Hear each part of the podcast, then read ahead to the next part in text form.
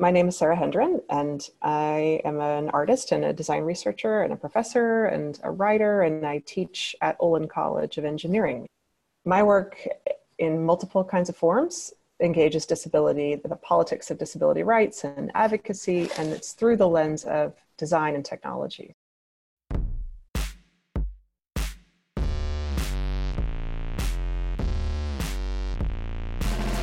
Whoa, whoa, whoa. What's going on here? Sorry, guys. Sorry to interrupt. This is Tina from the future. And this is Future Mia. And you're listening to a special episode of Yeah No the podcast about having a business at the intersection of design and healthcare. Why are we interrupting people from the future, Mia? This episode, we are talking about designing with disability, and our past selves talked to Sarah Hendren, who is a designer, artist, and writer, as you just heard. And she's built her whole body of work around this topic. And when we were editing in the future, we realized that she is such an amazing speaker and has such an incredible point of view on this, we thought we would just leave it be. Yeah, she's kind of a genius. She sounded so amazing that we said, Why are we recording this podcast? We're going to read her book too, which comes out, I think, sometime next year. It's exciting. But in the meantime, we hope you enjoy this episode. Enjoy.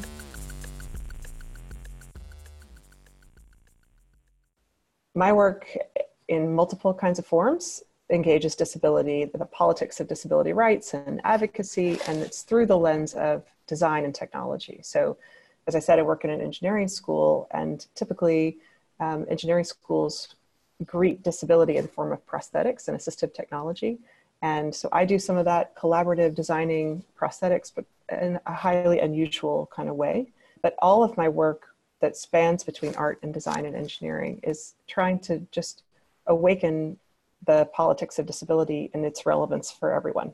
Did we hear that the new symbol for the wheelchair accessibility is yours? Yeah, that's right. So I'm the designer, the original designer of an alternate icon for um, the International Symbol of Access and a co founder of the project called the Accessible Icon Project. And that project, shall I tell you a little bit about it? Yeah. Yeah, tell us to. how it came about. We'd love to. Yeah. Kind of the origination. Yeah, sure. So I was um, back in 2009 and 10. I was um, pretty regularly writing on a, a, blog on my website. This is kind of before the days that social media sort of concentrated and aggregated the way people shared things. And so I made this blog that was sort of magazine style, and I wanted it to be about disability and design, but um, mixing together things that were really familiar kinds of prosthetics like artificial limbs and that kind of thing with much more evocative objects, uh, showing all the ways that bodies use augmentations and extensions. So things like um, smartphone apps that were just coming out at that time and rethinking things like eyeglasses, all, all those kinds of technologies. And I was trying to mix those together and to get people to think about disability in a new way. So again, this is, you know, going on 10 years ago. And along the way, I noticed that once in a while, not often, but once in a while, you would see a permutation of the international symbol of access. So if people are listening, you can think about the international symbol of access as that blue and white image that you see on um, protected parking spots and doorways where there are ramps to buildings and so on. So there's a, a stick figure sitting in a chair. And I noticed in those days when I was kind of tracking and blogging and writing regularly that once in a while you would come across an alternate icon. And I, I found it at places like MoMA and but also at places like Marshall's here locally in Cambridge. And some of those permutations had a figure that was more organically shaped or um, showed that figure a little bit more in motion or it showed the body a little bit more foregrounded than the chair. And I thought, wow, if you can see these kinds of other alternatives, why isn't that more widely distributed? Because if you look at isotypes, is what they're called, those pictograms of, of stick figures in the built environment, if you look, in most places, th- those are highly dynamic, kind of active figures. If you think about on an exit sign, like what that figure in, is doing, just in two colors, how dynamic a design that is. Or if you think about the designs that you would see on pictograms or isotypes at like a national park, you'll see like a figure that's boating and a figure that's skiing, and you could tell really easily what's going on there. But the body is active and in motion. And I thought, wow, you know, the International Symbol of Access is this profound historic provision, right? That is it's protected public space and entryway and free access, you know, built access, ramps, and so on for people using wheelchairs, but not just those people, anyone with a kind of mobility challenges, anyone who is in need of the city to kind of come to them a little bit. And what that that was so hard won legally, that was so hard fought. And so here's this symbol that stands for all those politics. And the staticness of that symbol was really apparent to me relative to those the, the dynamism of those politics. So I thought, well, how could the symbol in a more public way represent that? So we were not the first people to do a variation on that, but we were the first project to, to do a street art kind of campaign where the original design that I generated had a clear back sticker and it had this forward moving um, icon. So if you could kind of think about 99% Invisible did a feature on us, and that our icon is sort of like the old uh, international symbol of access, but like italicized. So like moving forward in motion. You have to go to accessibleicon.org to really see what I'm talking about. But we we showed um, we had a, a clear back sticker that showed the old symbol and the new one superimposed on top of it. And we knew that the kind of street art action of this would be a way to publicize that work because like we got some press coverage going like well what does it mean for artists to deface public property with an icon on this sign? And like can they do that? And of course that was not an interesting question to us. What was an interesting question was like what is accessibility in public space right? And that got a microphone into our hands and especially into the hands of our partners who are people with disabilities who sort of said well what is it that they want? What is accessibility? Well it's like transportation and employment and education and all those things. So so the project starts with a kind of design, a graphic design, but it's actually a much more, it's sort of a social design collaboration and partnership that's been running for a bunch of years now. So that design, I should say, we've never made any money on it. It is free and in the public domain. You can download it in multiple forms on accessibleicon.org. Um, once we did the street art campaign, people came to us and said, well, that's nice that it was, you know, lived as guerrilla art kind of for a while, but what if we want a new icon? Can we have it? And we said, yes, of course. So City of New York has adopted it formally. Plenty of companies and governmental bodies and so on have done it. And again, not to any profit of ours. That's the liberty of working in a university, right? That you can work outside of kind of IP and copyright. So that's a big project that is now, yeah, almost a decade old and is kind of a backdrop for a lot of other work that I do. I think I should say that for people listening that I'm the mother of a child with Down syndrome who's now 13. I have three children, the eldest of whom has Down syndrome. I have a number of family members on the autism spectrum. So I have a long history in and deep ties to disability politics and kind of in my immediate DNA. So that's where a lot of this comes from. Yeah, it's incredible. I'm, you know, that I know I saw it first at my son's school. Um. So hmm. the school is, has adopted it. The Department of Education must have changed all their signage in the school. I don't know. It's it's it's great because you notice it right away, but it's subtle too. Yeah, and I think I mean for us the big the energy of that work was trying to not again because we were not the first to make the change that but this is what's so you know critical in socially minded design is that if you're going to make a change, if you're going to sort of alter and edit the built environment, you actually have to create like a conceptually you have to draw a circle around it and point to it right? For us it was the street art portion of that because it wasn't just about a kind of sign washing if you know what i mean. I'm using scare quotes here. Like it wasn't just about like well let's represent this in a prettier nicer way and then let's let that kind of go away and be like better representation. I'm more much more interested in a kind of um, a social design process that actually gets at the friction and lets that kind of live as a question. I mean, to me, that's where design does its best work is when it's poking on the status quo, but in a way that you have to consider, like, what, what, what is this? What do symbols do? And how do they shape our cognition? And when people, when reporters and folks have said to us, you know, like, well, what is your goal? You know, sort of universal adoption of this new symbol. I always say, that's that's actually not the motivation. I'm much more interested in a far broader infrastructural level, kind of political and economic level of work around disability advocacy. Do images in the built environment make a difference there? I think they do. But to act as though that's a kind of sealed action just in and of itself would be to miss right, the point. And that's going to make change. Right, yeah. right. And design yeah. does its work when it kind of when it gets under your skin and actually isn't resolved. That's for me where the real energy lies. Yeah, it's great. It's fantastic. One of the things that we've been talking about, and um, I love that you have this great um, case study, it's really helpful, is what are the considerations to think about as you're designing for disability? You know, for us, it's kind of a newer space because with I think designing for chronic disease, while it's kind of tangentially related, I feel like there's very specific things to keep in mind. So, what would you say? Like, what are the considerations to keep in mind as you're designing for disability?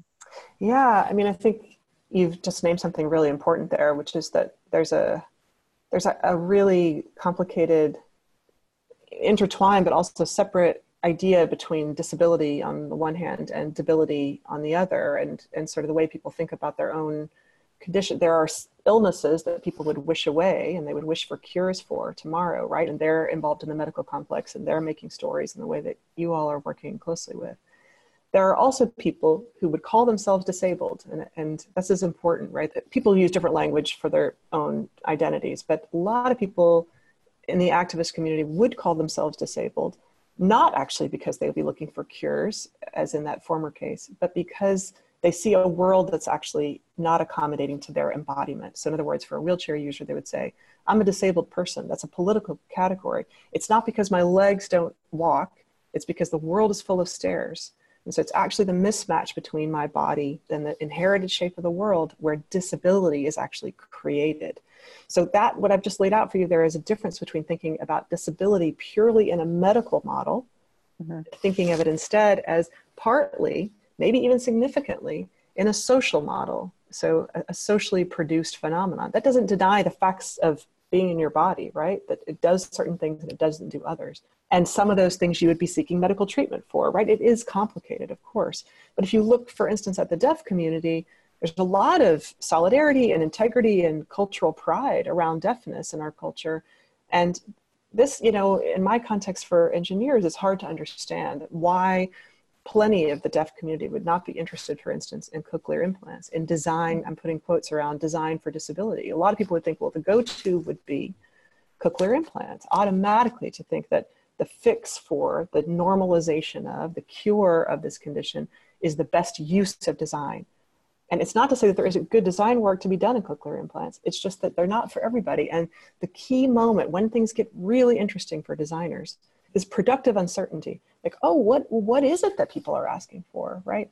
I mean i think that this is actually a principle that's worth applying in any kind of design that intersects with medicine as you all are doing just because it's not at all clear right? Even given what are best practices in medicine or what are courses of treatment it's still not clear for any one individual what the wisest course of action may be right? And you know, I was very, very moved by Being Mortal by Atul Gawande's new book, partly because he has people in the most acute and chronic conditions of their lives saying, really asking themselves, what is it that I want? What's a desirable life? What's a good day? What's a good week and a good month? And then designing their own choices from from that position, right? So I just want to flag that. I don't know if you can use that in this call because it is separate from design for disability but i just think it's an interesting kind of principle to think about. But let's go back to like deafness. Okay so if we establish then that there's like a medical model of disability and a social model if you employ the social model as you're thinking as a designer like what what is it that would be the best use of my time and my role? Naturally the best thing you can do and there's no substitute for it the best thing you can do is to talk to as many people as possible for whom you would be with whom you would be choosing to design. So you mentioned i know you know liz jackson who's in your neighborhood in new york and she has a whole fantastic collaboration now that's specifically designed for this to place disabled people in a context of design firms so that there's a true, she would say, a true with relationship design with disability and not even design for disability. And I think that's been true of a number of human centered designers would share that, that, that the sort of the best practice is to say to people, well, what is it that you are actually wanting? Rather than the presumption that design for disability is always about even human centered cure and therapy. That's right. one kind of aspect, but there's lots more. Right. A lot, and just the challenge of assumptions and really kind of exploring what needs are are there um, and right. i think is is at the core of it right because that's it's right. not always so clear that's right And I think the best designers then, there's absolutely a need for a more flexible and accommodating world, right? And I think the best design practice is to take a truly what I often call a medium agnostic approach to design, right? So, in other words, I may be trained in graphic design, I may be trained in product design, but if I'm truly working on a complex challenge like this one, am I able to say, oh, you know what's required here? It's actually not a product, it's at architectural scale. So, how would I then build the partnerships and the stakeholders to actually make that happen? So, you can see this, for instance, in the condition of dementia. Architecture and dementia is this rich, burgeoning field of design. And it's partly right to try to get uh, treatment and dignified care to not just be the property of pharmacology, right? Like that's that's our go-to in, the in a purely medical model of any condition is to like to take up neurochemistry and to treat it with drugs, some of which I'm sure are very effective.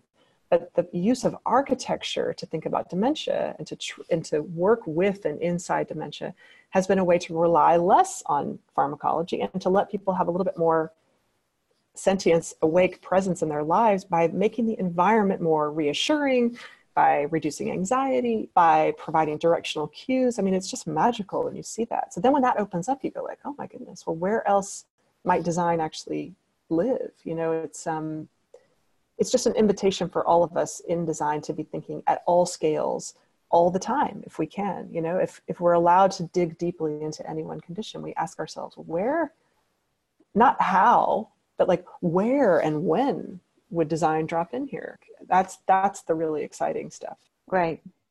So I, i'm curious you know we've had a lot of discussions recently just within healthcare and design about the role of design or the designer in in the process. And i'm curious to hear especially in your role in teaching and writing where does design live in this this world where we really want to look at it in a 360 kind of view, right? We don't want to say it's only about the object. I think your story reminds me a lot of um, there was a TED talk. I can't remember her name, but she was looking at Parkinson's and mm. she had designed a, a, cup that was to be able to drink um, while you have tremors. Tremor, yeah. Yeah. Like a self stabilizing kind of. Yeah. Yeah. I don't know if you've seen it. Um, and from that, she realized like that was not really what she wanted to address. And hmm. she ended up doing kind of an exploration and discovered that neurologically there's a phenomenon of with these contrasting uh, colors where her uncle could walk down steps without tremoring. She's got this beautiful case study of doing just, it was a flat piece where it looked kind of optically like stairs um, and the, and her uncle could walk across it um, without tremors and wow. so you know that expansion of like designer as as looking at object versus designing for need or designing for a uh, it's even bigger than sometimes need it's it's yeah. like all of these different conditions that are at work right that's right because it's like looking for looking at needs but also looking at wishes and preferences and thinking about quality of life and self-defined quality of life and you know ecologically sort of in the family system and the neighborhood quality of life. Right so what does that mean that a good designer does? The thing that i keep coming back to is the kind of these sort of counterpart skills for designers that are actually more about a relationship to questions and and to inverting and reframing problems when they're proposed as such or challenges or you know letting things live as questions. What designers i think do is sort of go okay here's what's what's being obviously presented to us right? Is it like maybe a request from a client or perhaps a general kind of condition space when we're talking about um, health or disability. A good designer is able to both ask you know four or five questions around that central question and also able to zoom way out and then to zoom way in and, and has cultivated the kind of mental agility to do that right? Where they, you can sort of see and go deep into the details of what people are telling you. You can abstract and create insights from that. And then you can as i said zoom out zoom in with like absolute rapid kind of beautiful elasticity and say well which which is the scale that matters? And, and question all the kind of assumptions that are underneath all that conversation. I mean i think designers more than anything, they pay such close attention to what's happening in front of them and they're able to say, I can resist the kind of go to linear problem solving that's being invited right now and I can pause and be uncertain. I often tell my students that what I'm looking for in their behavior is a mix of commitment and provisionality. So if they're holding all the possibilities in the provisional like this, right? They're spinning plates like, okay, maybe it's a product, maybe it's a building, maybe it's, you know, um, an app. Okay, the agility to handle that is one kind of skill. And then can they converge and prototype and commit to something, some possibility, and to shape and hone that thing to be the best possible thing that it is, and then gather up your stakeholders and go like, is it this?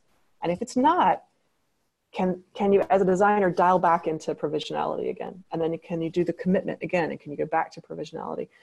And you can't have one without the other, right? But I think good designers know how to kind of stitch together, you know, real prototypes and then unstitch everything. And like the the kind of shedding of ego that you have to do there, the kind of give and take, but also the sharp point of view. I mean, that's the hardest thing of all, you know, and all the CAD and all of the all of the how-tos, you you need those things for the to, to be able to execute the commitment part. But it's not as important as that frame of mind. Don't you think? Yeah. Yeah. I mean, because I think that the inclination, a designerly inclination, right, is to continue to problem solve that path that you've gone through, right? And I yeah. think that a lot of designers are taught the kind of double diamond, right? Of of hone in, then expand out again and hone in again. But when they hone in, they're expanding within that honed in space. And what you're asking them to do is to back up in the double yeah. diamond, right? Like yeah. go back to where you were. Because I think that the um, the instinct is to say, I well, this is the right direction. I have a point of view. This I believe that this is the right direction. And I think that the challenge when you do that is that you get too far down a path where you're unable to uh, remove or you're unable to really understand like where the where what is the value of what you're learning and where are you supposed to apply it that's right. And I think probably some people listening would say, like, well, that's a tremendous luxury to be able to back way up because, look, people have clients and uh, briefs and deliverables and budgets and timelines. And I don't doubt that that's all completely true.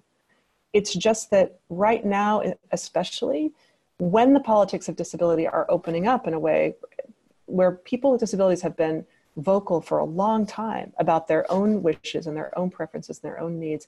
And they've been massively profoundly ignored for most of that time, right? So, it, like, the design for disability has been mostly a, a, deeply medicalized and kind of paternalist medicalized treatment of conditions and enforced normalization and whatever. And you can look at this all in the history. So, I I think we are at a moment where disability is an especially delicate and politically charged matter, where it's more important than ever that people's own voices are involved in these conversations and that you do spend that extra time before you rush to conclusions. Because right what people forget too is that the way we treat disability is the way in fact each of us will be treated if we live long enough to just age into um, a different kind of changing capacity for our bodies we enter this world interdependent as young children and we exit it also interdependent deeply interdependent so all of those are shared kinds of vulnerabilities. And I think that's something actually to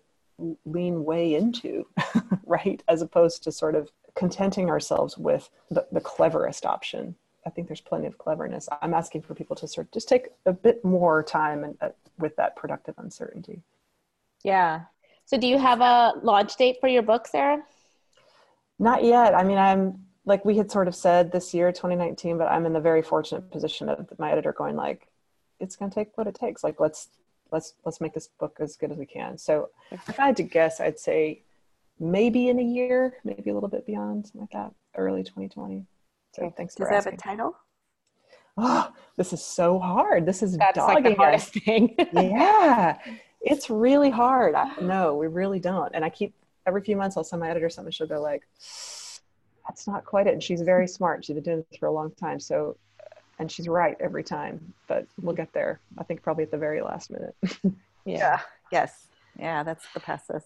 Well, good luck. It's um, it's a it's a brave task you're taking on. It's um, it's a labor of love, lots of love, and gen- genuine questions, right? That's right. The questions are real. They you know they're nourishing in and of themselves. So it's like right. chasing that thing. Yeah, that's right. So amazing to hear what you're doing. It's been too long. Thank you so Thank much you. for being on the podcast. Okay. All right, take care, you guys. Bye, Bye. Sarah. Take care. We just wanted to thank Sarah for coming on the podcast today. Thanks, Sarah. So stay tuned for our next episode coming up. The last one. Yeah, we hope you guys love it. And if you do, then you should think about subscribing to us at Yeah No, Y A H N O podcast. You can find us on the internet and on Instagram. Yes, we've been trying to post more. Um, so like our stuff, please, and subscribe. This episode was not recorded at Figure Eight, as you can probably tell from the the quality. This episode was edited and produced by Tori Flack. Our theme song is written and performed by Chess Smith. See you next time on the final episode. Can we stop recording now?